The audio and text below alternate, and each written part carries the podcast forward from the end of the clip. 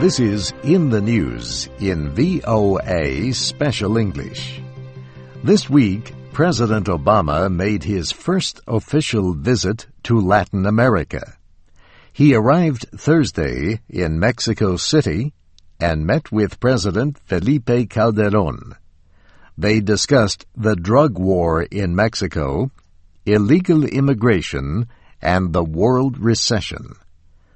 They also announced plans to cooperate in efforts to fight climate change and develop clean forms of energy.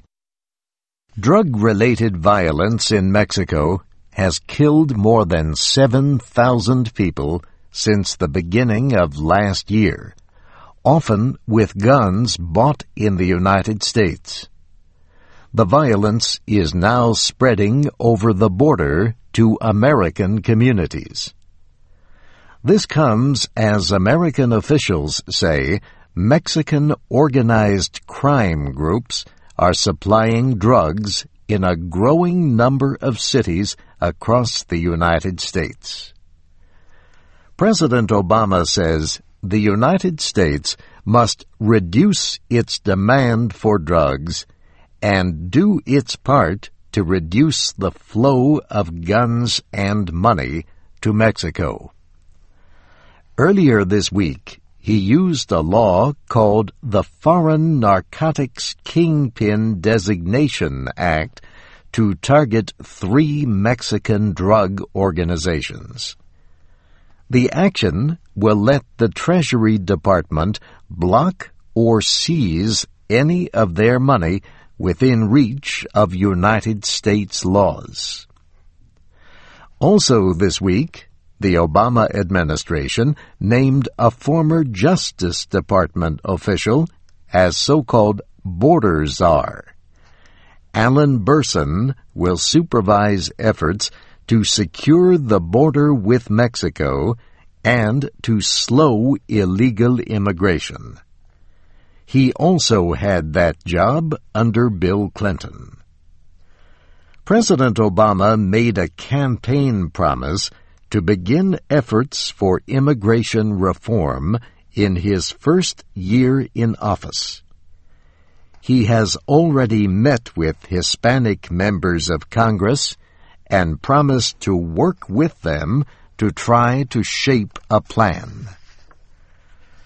A new report says Mexicans now represent one third of all immigrants in the United States, by far the largest nationality group.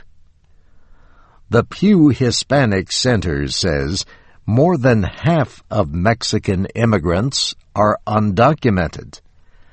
They represent about 60% of the estimated 12 million illegal immigrants in the United States.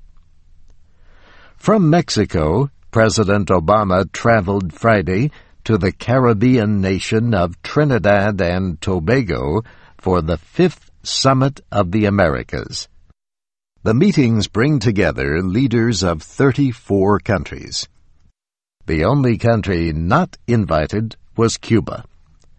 But earlier this week, President Obama lifted some restrictions on Cuba. The actions do not end the nearly 50-year-old trade embargo against the island. But Americans with family in Cuba will now be more free to visit and send money to family members. Critics say the money will only help Cuba's communist leaders. Secretary of State Hillary Clinton welcomed Cuba's reaction. President Raul Castro said Cuba is willing to discuss everything with the United States, including human rights, press freedoms, and political prisoners. But he also said Cuba must be treated as an equal. And that's In the News in VOA Special English, written by Brianna Blake. I'm Steve Ember.